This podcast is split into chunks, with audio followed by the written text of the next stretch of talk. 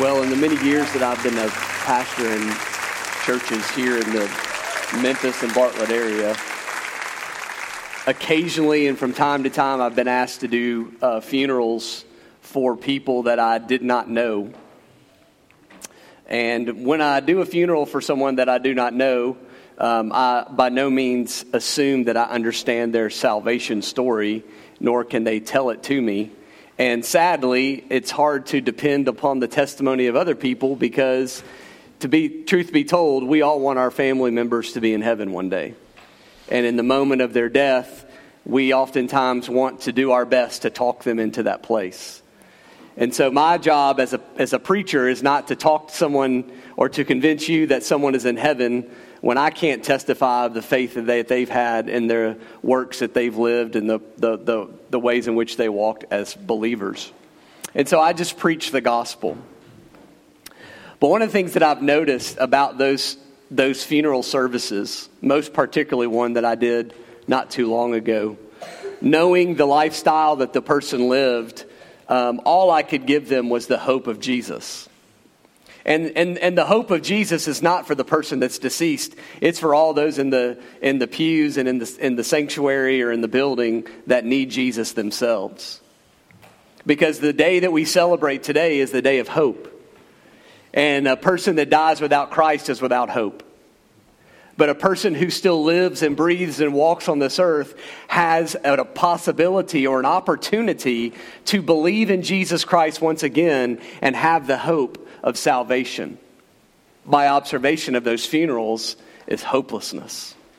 One funeral in particular that I had to do, which was a tragic, tragic situation with a young girl that I once knew who was not walking with Christ, is the room was full of hopelessness, mourning, wailing, crying. No one in that room had any hope that something better was destined for that person. And I sit here this afternoon and I sing these songs with you as a church, and, and, and I don't think we're just singing these songs because uh, we had nothing better to do on a, a Sunday afternoon at 4 p.m. Uh, we sing these songs because we have hope in Jesus, and we have hope in what Christ has accomplished. And so we sing with our voices out of the joy and the love and the, and the, the gratitude and the thankfulness that we have for Jesus. And as we've been studying through the Bible and, and looking at different texts, we, we spent some time looking at the covenants. And the new covenant, the final covenant that we're going to look at today in Hebrews chapter 8, it's the crescendo of all the covenants. It, it is all the it is the path that, that, that leads to the final destination when we look at what Christ accomplished uh, accomplished for us and the opportunities that we have to enter into a relationship with Him by His grace and for His glory.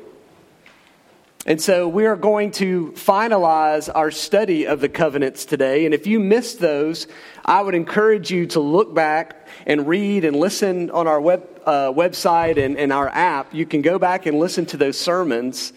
Uh, but even if you didn't listen to them, you'll understand today what Christ has, has done for us on this Resurrection Sunday. So, we're looking at Hebrews chapter 8 today, and the title of my sermon is A Better One Jesus and the New Covenant. Because what Jesus Christ accomplishes for us through his uh, perfect life, his death, his burial, his resurrection, is he provides a better way for his people to be in covenant with God, to be in relationship with God. We talked about a covenant, remember, is, a, is an agreement between two parties. And that it was in the Bible not just an agreement like a contract in, in, in, purchasing land or buying a house or buying a vehicle, but it's a relationship built upon love and intimacy. So, a covenant marriage is a marriage of a husband and a wife agreeing together in love and staying faithful to the commitment that they made to one another. Well, the new covenant is the final covenant. It's the better covenant. It's what all the covenants were pointing to, and it helps us understand a relationship with Jesus Christ. We find one particular passage about the new covenant in Hebrews chapter 8. Hebrews chapter 8. Stuart read this for us today, and um, I want us to look at this chapter today in a, a summary fashion to see how Jesus is the initiator of, the mediator of, and the, the guarantee of the final and better covenant that we have with God. Now, as always, when you study a book of the Bible, you need to know a few things about the book itself. Just as a side note, our next journey into a book of the Bible will be 1 Corinthians. So uh, I would encourage you to, um, to, to begin to look through uh, 1 Corinthians, read up, study through it as, as, we, as I preach through that book. I probably won't start that next Sunday, but we will journey through that very quickly um, in the upcoming weeks. And I look forward to studying that. And before we dive into that book, we'll look at the Corinthian church, we'll look at the city of Corinth. Well, the book of Hebrews is, uh, is a letter that was written to Hebrews. Hebrews are Jewish people. And it's most understood, it's best understood through history and through the things written in the book of Hebrews that this letter was written uh, in, in, to encourage new Jewish Christians, meaning Jewish by culture, Christians by faith, in their walk with Jesus Christ. It's believed that Hebrews was written in a time right before the, the destruction of the temple in 70 AD by the Romans. The reason why that we believe that is because as you read through the book of Hebrews, even in our passage today, it references the old covenant traditions and practices that are vanishing, that are passing away. Well, those practices would have been the worship at the temple. It would have been the, the operation of the high priest, the sacrifices that were made on the Day of Atonement. And of course, those things were vanishing away because Rome comes in, destroys the temple. That worship never exists in that place at that time again. And so those practices were vanishing away. So it's best understood that the writer writes this letter to uh, uh, Jewish Christians um, in a time right before the destruction of the temple. And the reason why he's writing it because if you know your history, you know that during around the destruction of the temple, the, the Roman leadership and the emperor himself hated Christianity and, it, and, and began to bring in some of the most intense times of Christian persecution. Now, if you're a Jew who's converted to from Judaism to Christianity, still grounded in your Jewish roots, but trusting in Jesus as the Messiah, it would be easy for you in a heat of persecution to turn back, to denounce the faith that you have in Jesus when you see your brothers and sisters in the church beginning to face the wrath of persecution. It would be easy to do so. And let us be warned. Let us be warned in the future, church, that when we stand firm upon the faith of Jesus Christ and His Word, we need to stand upon that Word firmly, faithfully, even as we begin to see persecution one day. That we wouldn't back down that we wouldn't be afraid to confess Jesus Christ as Lord, that we wouldn't be afraid to confess His Word as the one true Word, the inerrant Word, the Word that never changes, that's without error. That what Jesus said, He said, and it, and it, and he, and it lasts through all eternity. Even if we're persecuted for what we hold fast to. And so this passage is an encouragement to these Hebrew Christians. And it should be an encouragement to us on this Resurrection Sunday as we look to see and find hope and encouragement in what Jesus Christ has done.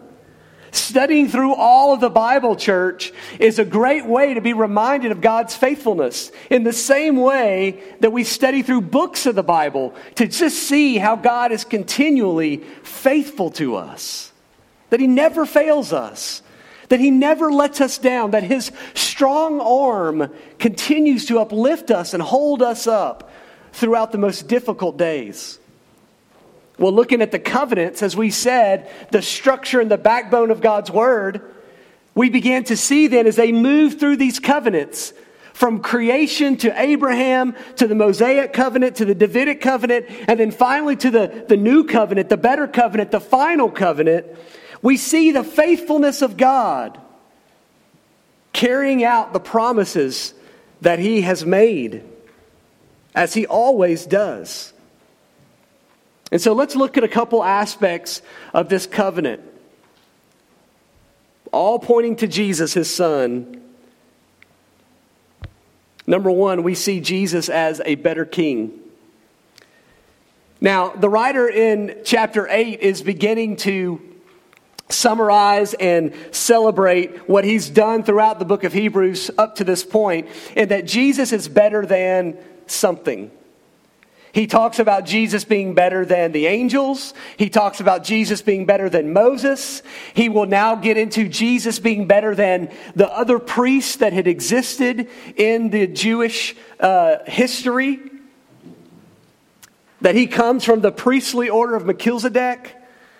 That he is the one who is uh, initiating, mediating, and finalizing the better covenant that we have with God. And at the very beginning in verse 1, the writer of Hebrews, which by the way, I forgot to say, we don't know who the writer of Hebrews is. I forgot to mention that. We, we don't know the, the most letters in the New Testament identify the writer. Paul would identify himself. Peter would identify himself in the, in the opening. We don't have that, that introduction here. So we speculate who this might be, but it's clearly un, it's unknown and that's okay. Now, on to verse 1. The writer, the unknown writer, writes that he says, Now the point in what we are saying is this we have such a high priest, one who is seated at the right hand of the throne of the majesty in heaven, a minister in the holy places, in the true tent that the Lord set up, not man. Notice, first of all, that Jesus is identified as being seated on the throne in heaven. In verse 1, he's seated at the right hand of the throne on the majesty in heaven. The right hand was the place of honor. If Jesus is in heaven, seated at the right hand, um, uh, uh, the, the right hand, the place of honor next to the Father, then we know that Jesus is what? He's alive. We know that he is alive, that he is risen victoriously from the grave that he is seated in the heavenly places. You know, a lot of times we, we spend a lot of time at, at Easter and, and, and thinking about Good Friday, Jesus dying on the cross and Jesus rising from the grave. But really and truly, the resurrection of Jesus doesn't stop on that Sunday morning, it continues on to his ascension. The ascension is just as vital as the resurrection because he's continually going up. He doesn't just come up out of the grave, he continues to go up after 40 days to the right hand of the Father in the place of honor. And why can he do that? Because he's not just a man, because he's the only Son of God. And because he's the only Son of God, he sits at the right place, the right hand of God, in the place of honor. Psalm 110 spoke of this right place of honor, and a lot of the Jews during Jesus' day thought that that psalm was about David. And Jesus had to make the point, and Paul had to make the point that if that psalm was about David, then David would be living forever. That psalm wasn't about David, that was about David's Lord sitting at the right hand. And David's Lord was the Messiah, and the Messiah is King Jesus, and King Jesus has risen from the grave.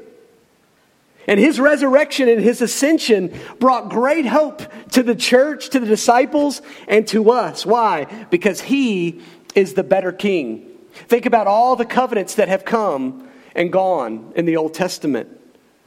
They all represented a phase and a, and a time in, in, in Israel's history. And in that time were leaders.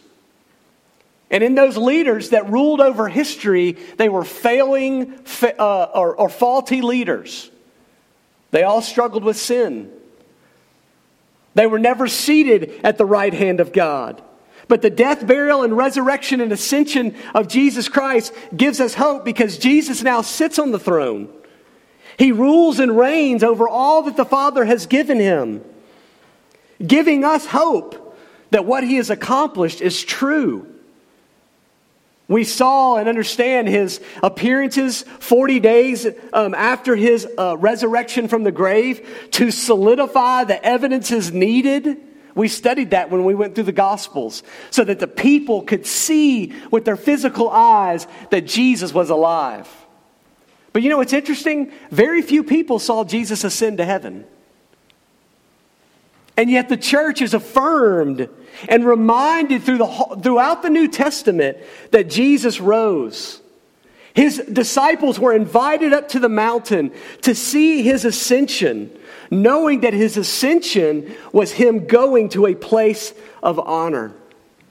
If you want to summarize the life of Jesus in his earthly form, you can do it in two ways his humiliation and his glorification.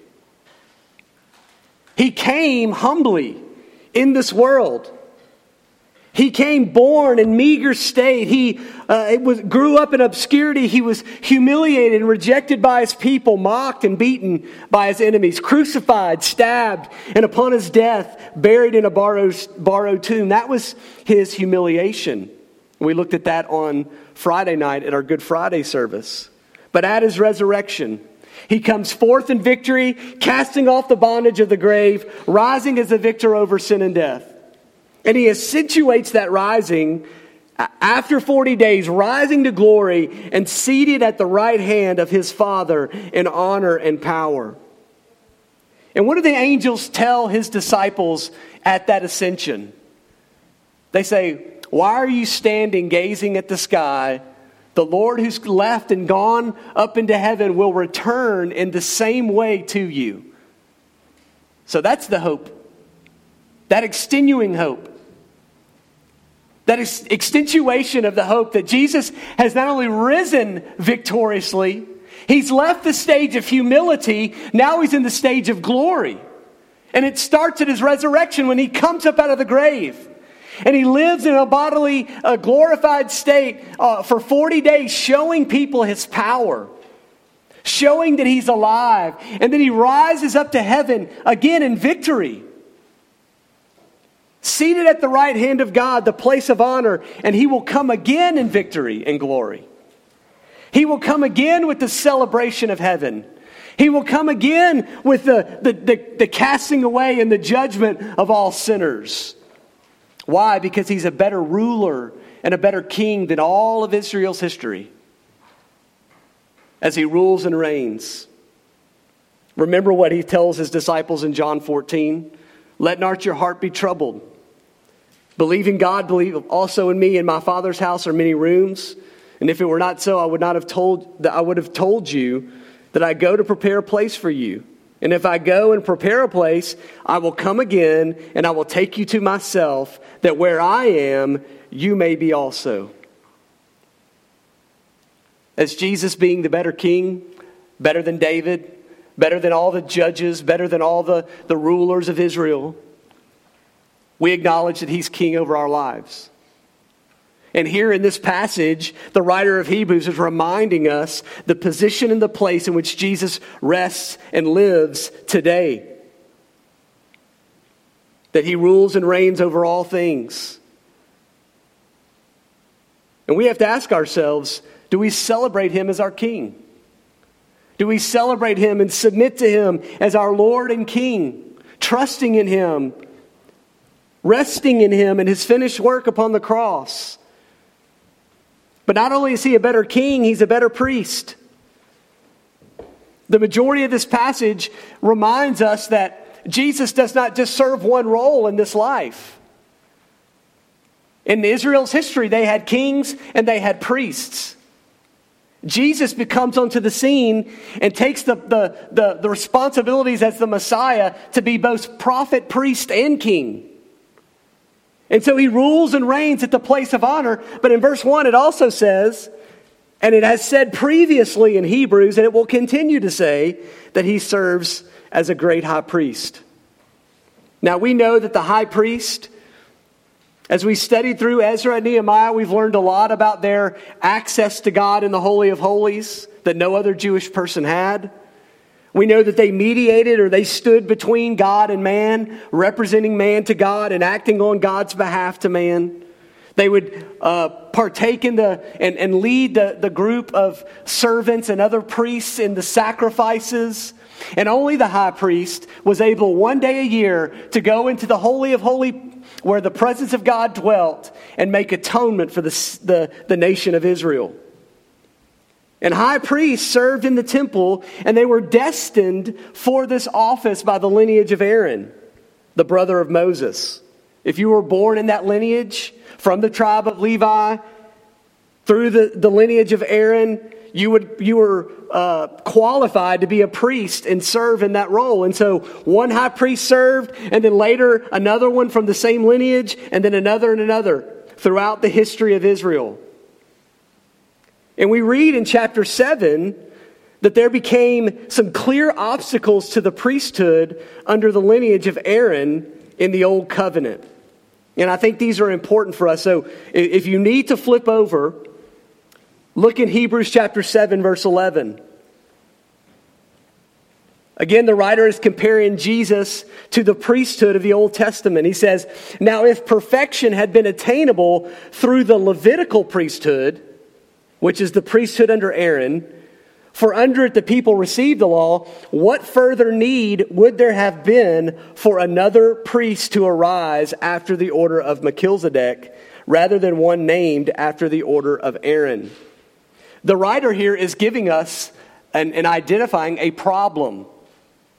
And the problem was is that there was no opportunity for the people to be perfected under the law of Moses by following the law perfectly. They couldn't do it.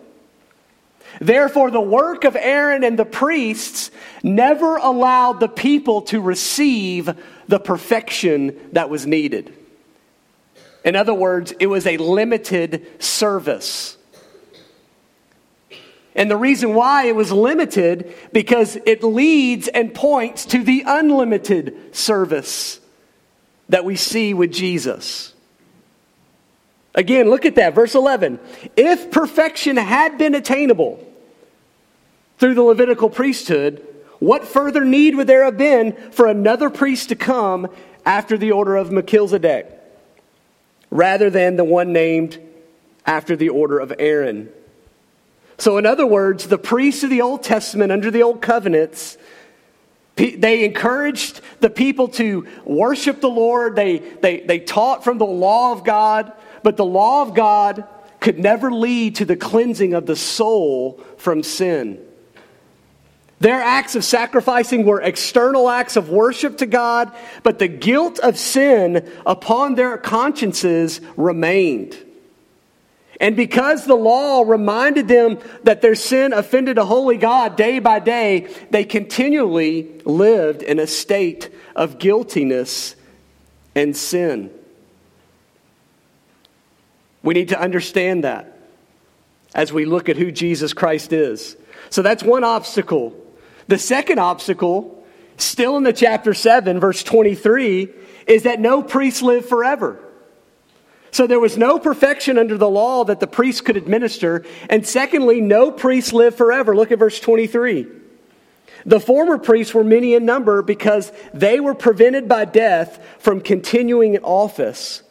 But he, meaning Jesus, holds his priesthood permanently because he continues forever.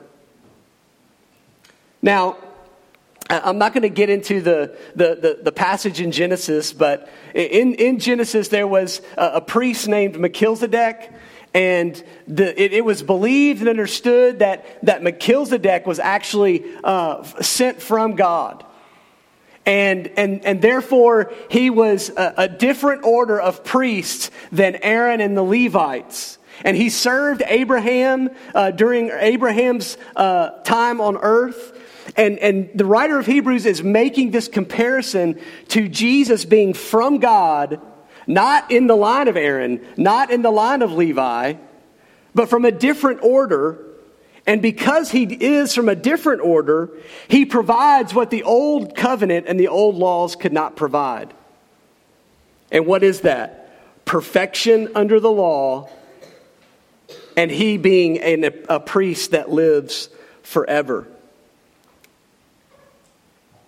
Look at what Hebrews chapter 7, verse 14 through 16 says. Hebrews chapter 7.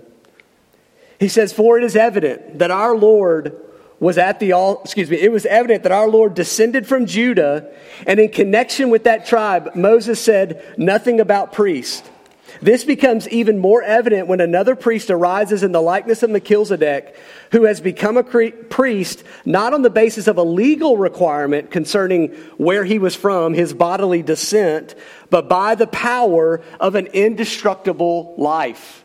Now, this is important because what this text is telling us is that Jesus did not qualify to be a priest because he came from Aaron or Levi. Instead, he proves that he's the better priest because he rose from the dead, because he lived an indestructible life, because he defeated sin and death, because he was sent from God, like Melchizedek, from another priestly order in the Old Testament, representing that which came from God to be the mediator between God and man in the way that Melchizedek was between God and Abraham. And so we see then that Jesus serves as our high priest, qualified because of his resurrection. And as he serves, he does so because he is eternal and because he has provided a way for us to obtain perfection in him. Now, let's be real clear. That's not perfection where we never sin on this earth, it's perfection in Christ so that when we attain that perfection one day, it's because of the work that Christ has accomplished. So, Jesus, as our high priest, uh, provides a way in which we can, uh, can, can rest in Him, can, can find His sacrifice as acceptable. He goes, the Bible tells us, sacrificing Himself. The blood of Christ, it says in Hebrews chapter 9, is offered through the eternal Spirit without blemish to God to purify our consciences from dead works to serve the living God. So there's a couple aspects of Jesus being the high priest that's important for us to understand. The old priests of the old covenant died. They didn't live forever. Jesus lives forever. The old priests of the old covenant they, they, they administered what the law commanded them to, to administer, but the law could not lead to perfection. Jesus, in his perfection, allows us to be perfect in the eyes of the Father because of his righteousness. And lastly, Jesus offers the final sacrifice for sin, his own blood, so that our sins can not only be washed away, church, but because our consciences can finally be cleared from guiltiness. Now, this is very important for us as we understand the gospel. Church, if we understand the gospel, then we understand that guilt and sin has been placed upon Christ and has been removed. And so it's not just about forgiveness, it's about the elimination of shame and guiltiness before God. During COVID, I busied my time by remodeling my kitchen. My kitchen, if you've ever been in my house, it was, it was a lot smaller, and there was a wall that, that stood uh, into my kitchen that led to a pantry, and I tore that wall out. I tore the wall out, and I, re- I repaired the ceiling, I, I put down new tile floor. There was a door that used to be there, there was a wall that was there, and it, it's completely gone. There's no evidence of it anymore uh, except up in my attic. Now, it would be foolish for me to continue to act in my kitchen as if a wall and a door still lives there, that it's still in existence. That I literally walk up to the space where the door was and I reach for the door. It would be ludicrous of me to act in such a way. And you're like, what does this have to do with what you're saying? Because that's how we deal with our sin as Christians.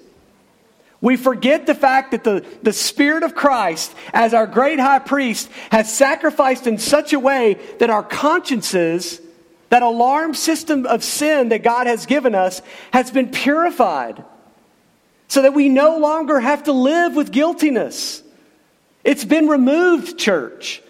Stop beating yourself up for what you have done in the past. Remember it, yes, to enjoy the grace of God, but by no means allow that to, to build up into shame and guilt because that's paying for it twice. Jesus already paid for it. He poured that guilt and that shame upon himself. It's been removed if you trust in him. I love the hymn, My, my sin Oh, the bliss of this glorious thought. My sin, not in part, but the whole, is nailed to the cross and I bear it no more. Praise the Lord, praise the Lord, oh my soul. That's what Jesus Christ did as our high priest.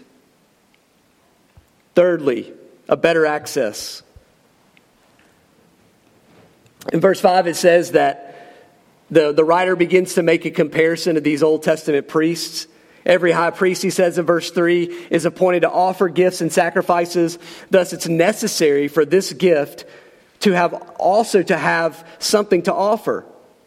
Well, we know Jesus offered something. He offered his life, right? He says, Now, if he were on earth, he would not be a priest at all, since there are priests who offer gifts according to the law. Jesus fulfills the law.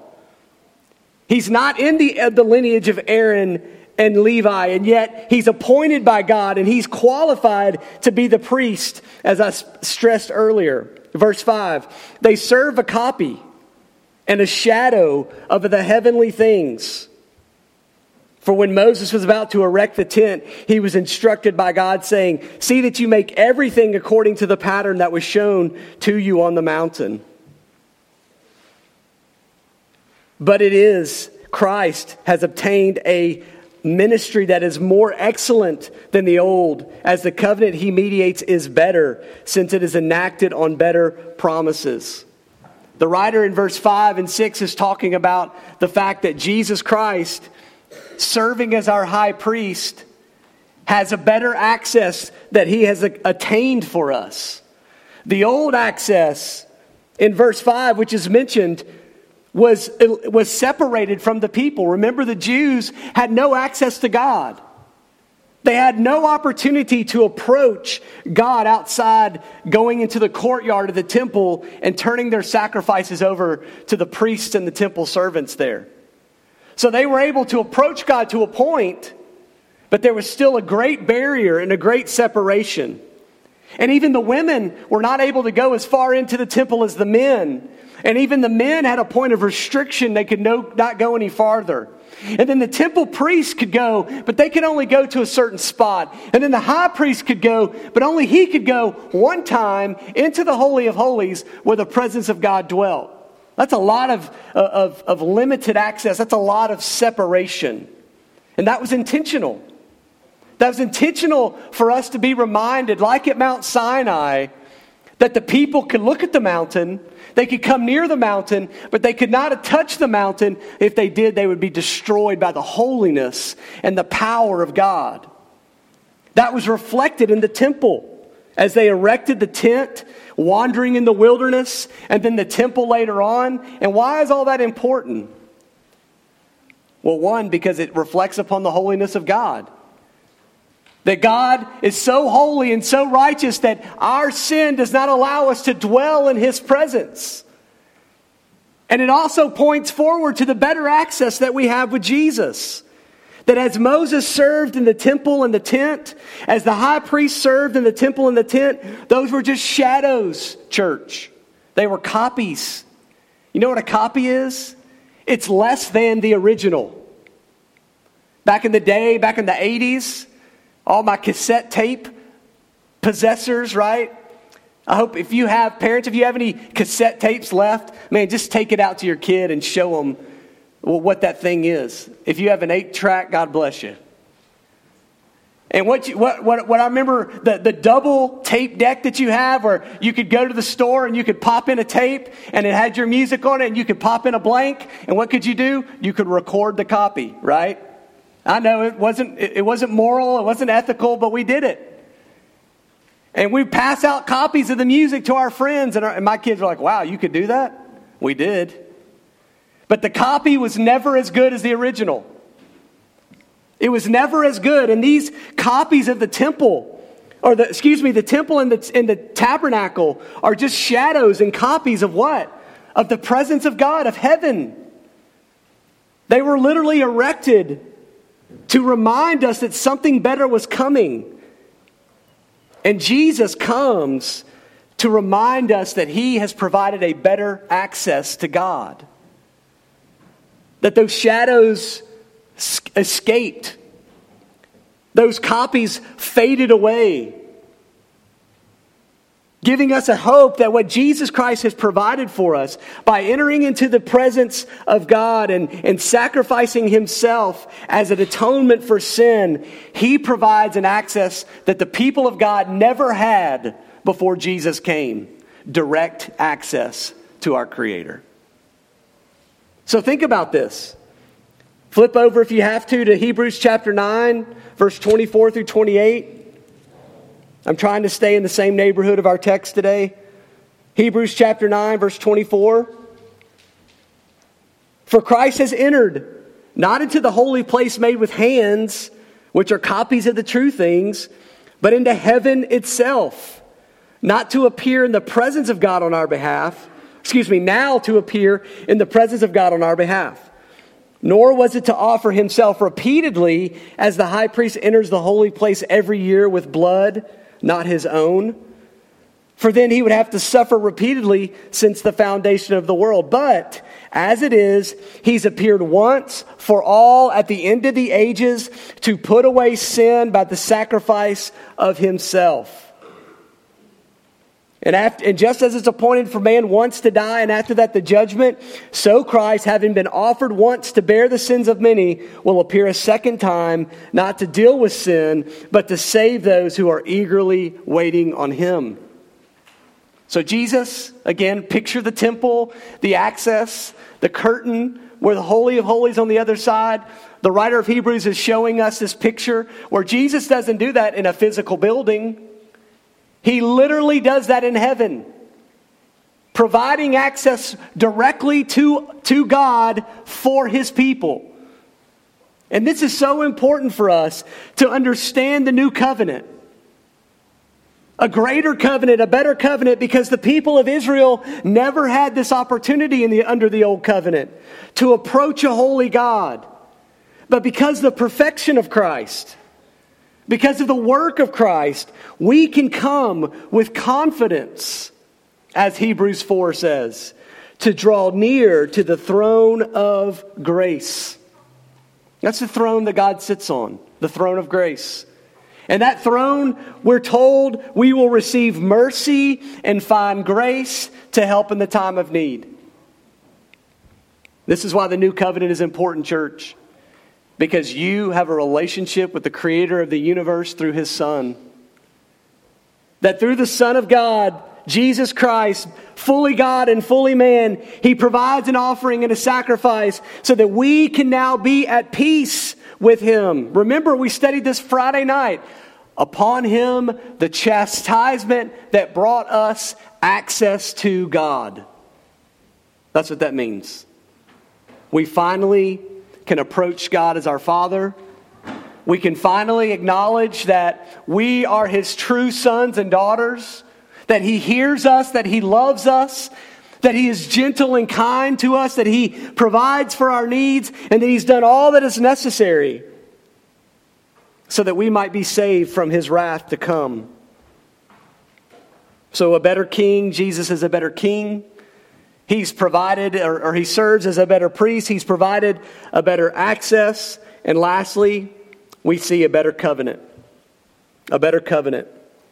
Back in Hebrews chapter 6, verses, or Hebrews chapter 8, excuse me, verses 6 and 7.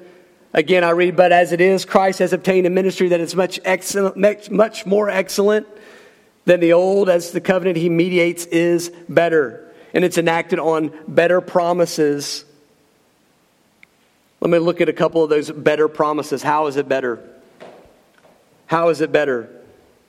Well, the new covenant focuses on a spiritual Israel. A spiritual Israel. Jeremiah is the passage from verses 8 down to verses 12. Jeremiah chapter 31. The writer of Hebrews is quoting Jeremiah in his letter. So he's looking back to this Old Testament prophet. And Jeremiah was, had a vision and he prophesied of the new covenant that would come for the people of Israel.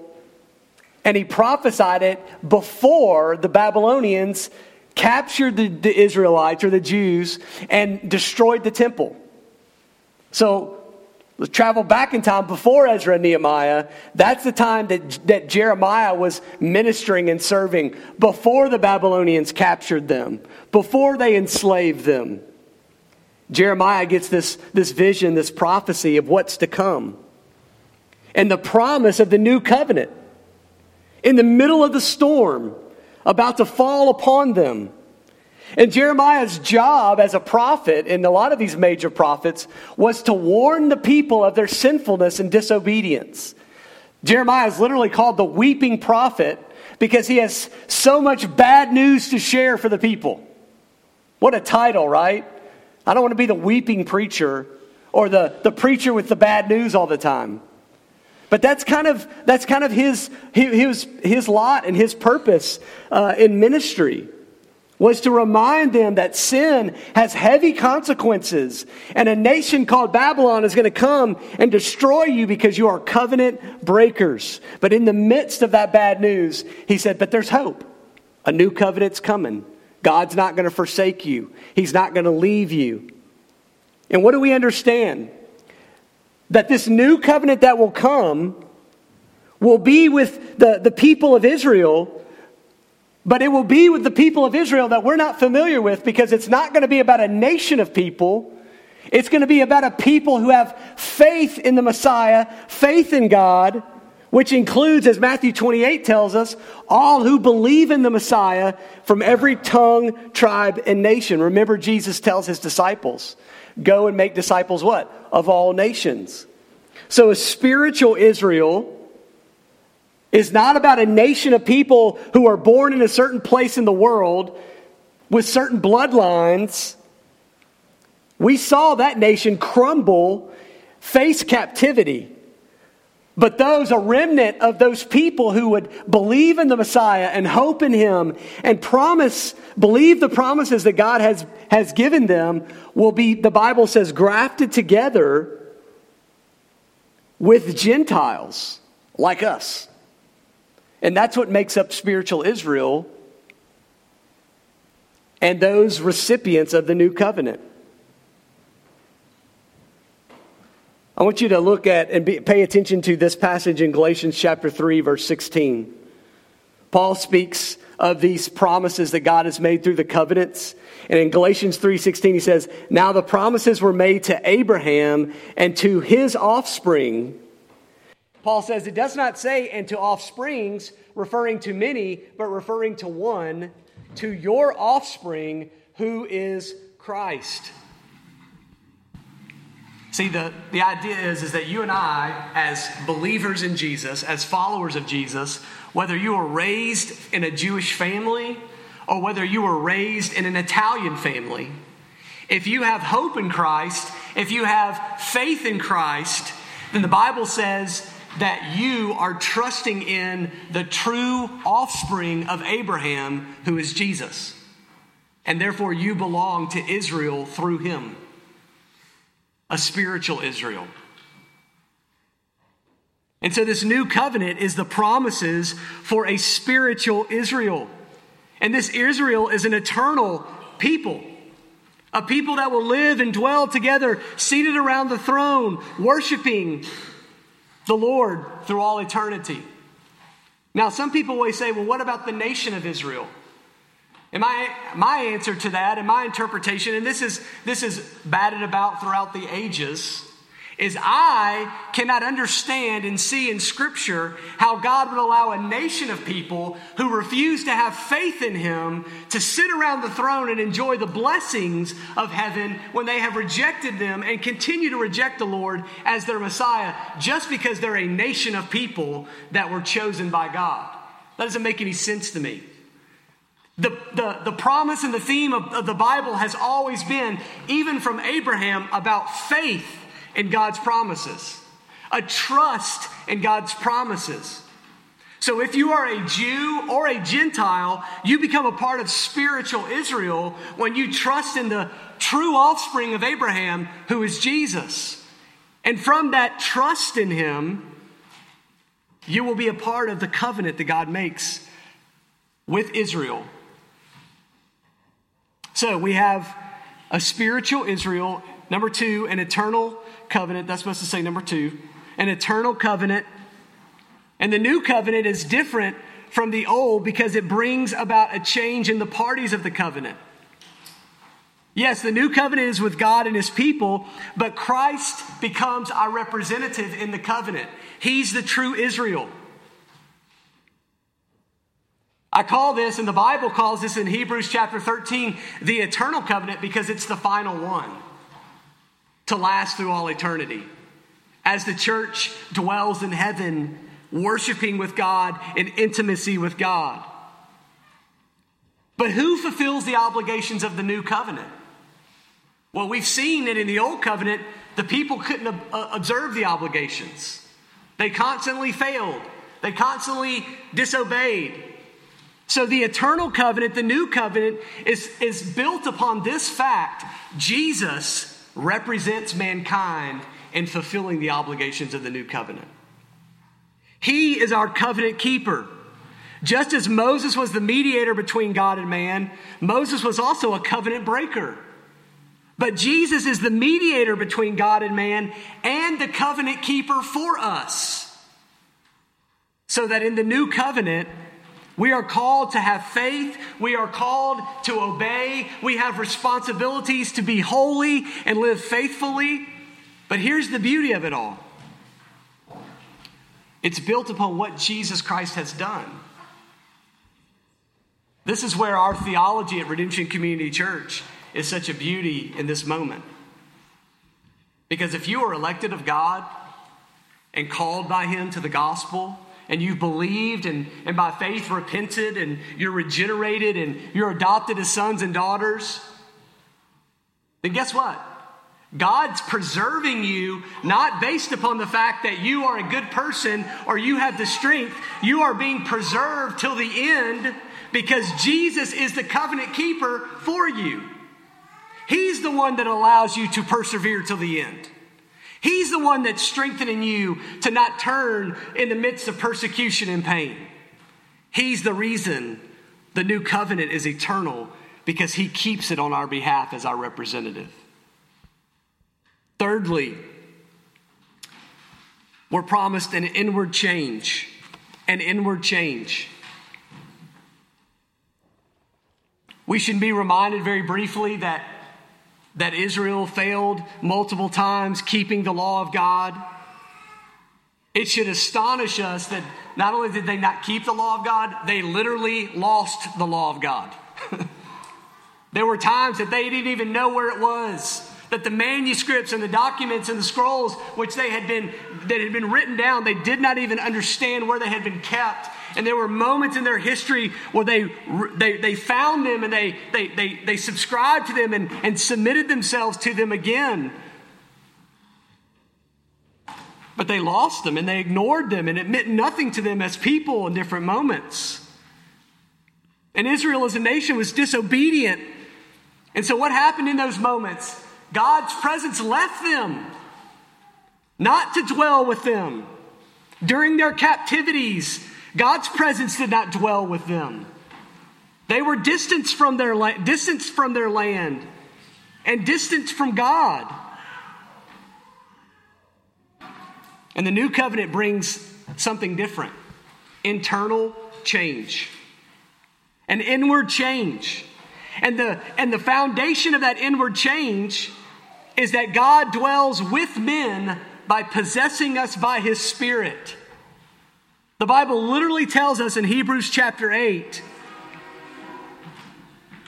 verses 10 and 11.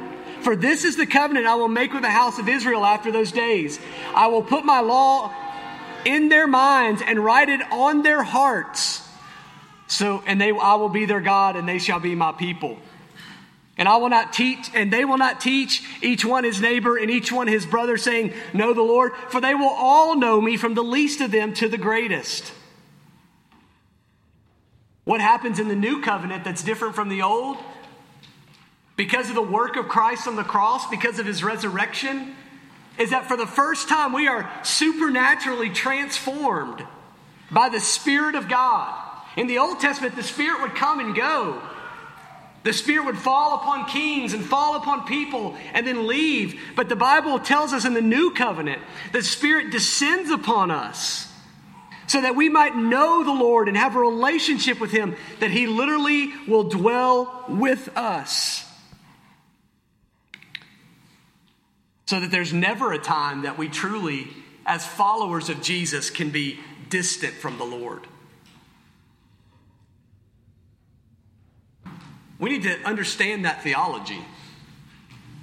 That if the Holy Spirit, the presence of God, dwells in us, then there's never a moment that we should pray, Lord, I need you to, to be with me. I know we say that, but the Lord is with us. We never need to pray, Lord, come and be a part of this, this gathering. If we're Christians dwelt by the Holy Spirit, the presence of God is with us.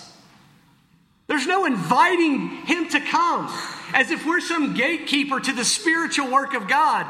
He's here among us as we live according to our relationship that Jesus Christ has provided. And similarly, the difference between the Old and New Covenant in this inward change is that the Old Testament, they had laws written literally on tablets of stone. The law of God is given to us and written on our hearts. So we have this, as I said earlier, this conscience that literally is weighty upon us by the, the very uh, ethics and moralities of the law of God that God writes upon our hearts. And as we begin to lo- uh, know and understand the word more, that scripture illuminates our minds and our hearts, and it brings conviction and it brings joy. That's what he, Jeremiah tells us. 700 years before Jesus ever comes, that the law of God's going to be given to our hearts and minds. Charles Spurgeon writes that he says, although we can read the law in the scriptures and see it wrought out in the life of Christ, it's needful that the Spirit of God should come and, and enlighten us with regard to it if we're really to know what it is. Otherwise, he says, a man will hear the Ten Commandments read every Sabbath day and go on breaking them without ever knowing that he's breaking them. He may be keeping the letter of the commandment and yet all the while be violating their spirit. When the Holy Spirit comes to show us, He shows us what the law really is. He continues. When the Lord thus writes His law in our heart, He makes us to know the far reaching power and scope of the commandment. He causes us to understand that it touches not only our actions and our words, but thoughts and the most transient imaginations the things that are scarcely born within us, the sights that pass in a moment across our mind, like a stray passenger who passes in front of the camera when a photographer is taking a view. He says the Spirit of God teaches us that even these momentary impressions are sinful and that every thought of foolishness is sin. The nation of Israel didn't have that. When you sin in those little moments in your day, and the Holy Spirit is impressing upon you that thought is wrong, that action is wrong, that no one else saw, that's a new covenant blessing that, pay, that Jesus Christ paid for on the cross so that you and I can walk day by day in holiness, faithful to Him. And so the church is God's called people who are spiritually, are, are spiritual Israel, the transformed people from within. They hear the call of God, they respond by faith to his word, believing fully in Christ and being dwelt by his spirit. So the words of life are daily alive within us. And they move and work inside of us like remodelers of the home, changing the old to the new day by day. Lastly, the covenant is better because of the covenant blessings. He concludes in verse 12 of the prophecy by saying, For I will be merciful towards their iniquities, and I will remember their sins no more. Remember every festival, every feast time, every year, over and over again, the men of Israel would travel under the old covenant to offer their sacrifices. And the, uh, those sacrifices were reflected in a lot of different ways but, but, but one was the sin offering. And they were going to offer the, the sin uh, off, make sacrifices for the sins that they had committed. And what did they have to do? They had to go back and they had to go back and they had to go back. And that was their lifetime. This was their, their, their, their way of worship, and this was their way of, of, of pleading with God for forgiveness. But Jesus Christ, with the covenant blessings of the new covenant, is merciful toward our iniquities and remember our sins no more. It's a final payment for sin. It's a total and complete forgiveness by the sufficient sacrifice of Christ, the Son of God. So we experience just one of the covenant blessings mentioned here the forgiveness, the total and complete forgiveness of all the sins that we've committed. And then the writer concludes in speaking of the new covenant, he makes the first one obsolete. What is becoming obsolete and growing old is ready to vanish away, which Jeremiah is foreseeing the final destruction of the temple and the lack of need for the old covenant because the new covenant is coming. And, church, the new covenant is here in Jesus. It was enacted, ratified, guaranteed, and will be the very thing that will exist throughout the time that we have left on this earth until Jesus Christ returns and into eternity because it's our eternal covenant. And it helps us understand all that Christ has done. And it, and it weaves together and, and, and sews the final thread of the redemptive work of Christ throughout the Bible. That all these things that we've studied are pointing to Jesus and what he came to accomplish in his death, burial, and resurrection. And let me just remind you as we conclude that at the night that Jesus Christ was betrayed, before he went to the garden and was arrested, he sat down with his disciples. And they had the Passover meal together, and he broke the bread with them. And he told them that the bread was different than the bread that they had normally thought about in the Passover. The, the Passover bread before represented the, the escape from Egypt, the limited amount of time that they had to allow the bread to rise, so it was unleavened bread.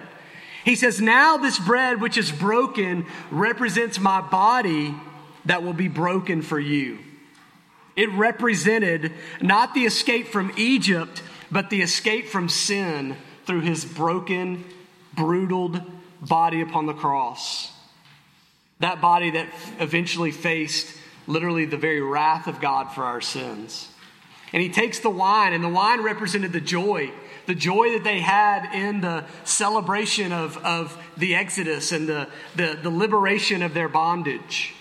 But this time, the wine didn't represent liberation from Egypt, it represented the liberation from sin, that it washes sin away. And Jesus tells them as he takes the cup, he says, This is the blood of the new covenant. This is the blood of the new covenant, representing what I am enacting by dying upon the cross and rising from the grave. And so, church, I pray that as we understand the new covenant, we would celebrate and find great contentment in the sufficiency and the work of Christ upon the cross in his death, burial, and resurrection. That we would see the faithfulness of God to not only promise his son all the way back in Genesis and all the way through the covenants, but the final covenant, the new covenant, the better covenant, reflects upon the faithfulness of God in our lives and in the world to bring sinners back to Him. And I hope that you would find comfort in the access that you have to Him. Because Jesus Christ has gone before us, you can cry out to God for help at the throne of grace in a time of need. And if you don't have a relationship with Him today, I pray you would trust Him. That you would know that the wrath of God is coming and it falls upon all those who choose to live their own lives the way that they want to live it, not trusting and surrendering eh, to Christ as their king, but wanting to be the king of their own lives. And in doing so, you would understand that the wrath of God, the eternal wrath of God, will fall upon you, and the judgment of God will fall for all eternity because you are choosing to live the way you want to live and not under the lordship that Christ possesses. And so, my, my plea with you, friend, my plea with you is to turn from your sin and repent and believe in Christ today. He is worthy of your worship, He has defeated sin and death. He has provided the new covenant with new covenant blessings that you can enjoy by His work. And it's a finished work. Let's pray. Father, thank you for this journey that we've made through the Bible as we looked at covenants. And on this resurrection day, to think about the final covenant, the new covenant, that Jesus Christ has accomplished so much for us, God. We celebrate him and we thank you for the victory that he's gained over sin and death. God, help us to understand these truths and cherish Jesus even more, to celebrate him even more, and to believe in him by faith. God, I pray that as we think about his vicarious substitutionary death, we would simply understand that as knowing that Christ stood in our place so that we could be free. And so we thank you for that freedom and we celebrate that freedom in Christ. And now we will sing, Father, and we will worship him and we will honor him for all that he has done. So we say thank you. Thank you for your faithfulness. Thank you for your son. In Christ's name we pray. Amen. Let's stand together.